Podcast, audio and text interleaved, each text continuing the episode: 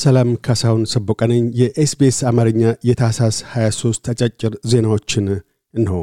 ኢትዮጵያና ሶማሌላንድ የባህርና የወደቦች አጠቃቀምን ያካተተ ስምምነት ላይ ደርሰዋል። የፌዴሪ ጠቅላይ ሚኒስትር ጽህፈት ቤት ጃንዋሪ አንድ ባወጣው መግለጫ የመግባቢያ ሰነዱ በኢትዮጵያና ሶማሌላንድ የወዳጅነትና ትብብር ዘርፈ ብዙ ማዕቀፍ ውስጥ ግብር ላይ የሚውል መሆኑን አመላክቷል። አያይዞም ሰነዱ የኢትዮጵያን የባህር ተጠቃሚነትና የወደቦች ተደራሽነት ለማስፋት መንገድ ጠራጊ እንደሚሆን ጠቁሞ በተጨማሪም የኢትዮጵያንና የሶማሌ ላንድን ደህንነት፣ ምጣኔ ሀብታዊና ፖለቲካዊ ሽርካነት፣ ፖለቲካዊና ዲፕሎማሲያዊ ግንኙነቶችን የሚያጠናክር እንደሚሆንም አስፍሯል። በማከልም የመግባቢያ ሰነዱ ለአፍሪካ ቀንድ ውህደት ግዙፍ ሁነኛ ሚና እንደሚኖረው፣ አዲስ የትብብር ምዕራፍ እንደሚከፍት እንዲሁም ኢትዮጵያ የቀጠናዊ ሰላምና ጸጥታ በማስከበር ረገድ ያላትን ሚና የሚያለቅ እንደሚሆን አመላክቷል። የመግባቢያ ሰነዱ ሰኞ ዕለት ከቀትር በኋላ በይፋ የተፈረመው በኢትዮጵያ ጠቅላይ ሚኒስትር አቢይ አህመድና በሶማሌላንድ ፕሬዚደንት ሙሴ ቢሂ አብዲ መካከል ነው። በሶማሌላንድ በኩል በወጣው መግለጫ ታሪካዊ ስምምነቱ ኢትዮጵያ ለባህር ኃይሏ የባህር ተደራሽነት እንድታገኝ የሚያስችል ሲሆን በጸፋው ለሶማሌላንድ ሪፐብሊክ ይፋ እውቅናን መቸርን ያስገኛል። ይህ ለአገራችን ሁነኛ ዲፕሎማሲያዊ ወሳኝ ደረጃ ነው ሲል ገልጧል። በሌላ በኩል የቀድሞው የሶማሌ ፕሬዚደንት መሐመድ ፋርማጆ በኢትዮጵያና በሶማሌላንድ መካከል የተደረሰው ስምምነት ለሶማሌና ለመላው አፍሪካ አሳሳቢ ነው፣ ለሉዓላዊነትና ግዛታዊ አንድነት ከበሬታ፣ የቀጠናዊ መረጋጋትና የሁለትዮሽ ትብብር መልህቅ ነው።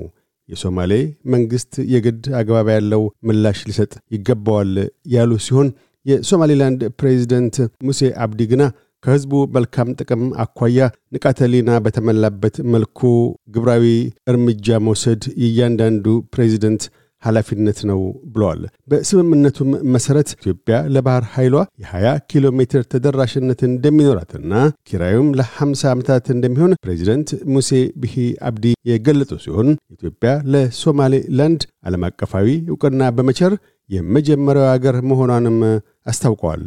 ይህ በእንዲህ እንዳለም የሶማሊያ መንግሥት የመግባቢያ ሰነድ ስምምነቱን አስመልክቶ አስቸኳይ የካቢኔ ስብሰባ መጥራቱን የመንግሥታዊው የዜና ኤጀንሲ ሶና አመላክቷል። እስራኤል ከተወሰኑ የጋዛ ወረዳዎች ታንኮቿን አወጣች። እስራኤል ስልታዊ ለውጦችን ማድረጓን፣ ግዳጅ ላይ የተሰማሩ ወታደሮቿን ቁጥር በመቀነስም ተጠባባቂ ወታደሮቿ ወደ ሰላማዊ ሕይወታቸው በመመለስ በጦርነት የተጎዳውን ምጣኔ ሀብት እንዲያግዙ ለማድረግ መፍቀዷን አስታውቃለች። እስራኤል የጋዛ የምድር ጦር ጥቃት ከጀመረች ከ October 27 አንስቶ 172 ወታደሮች የተገደሉባት ሲሆን በፍልስጤም በኩል ከ22000 በላይ ፍልስጤማውያን ተገለዋል።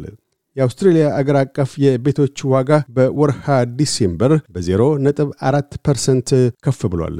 በ2023 ዓመታዊ የዘመን መቁጠሪያ የቤቶች ዋጋ 8.1 ፐርሰንት የደረሰ ሲሆን በተለይም በፐርዝ፣ ብሪስበንና አድላይድ የቤት ዋጋ ከፍ ብሏል። ፖድካስቶችን ለማድመጥ SBS dot com dot au SBS አማርኛን ይከተሉ ወይም SBS dot com dot au Amharic ድረገጽን ይጎብኙ።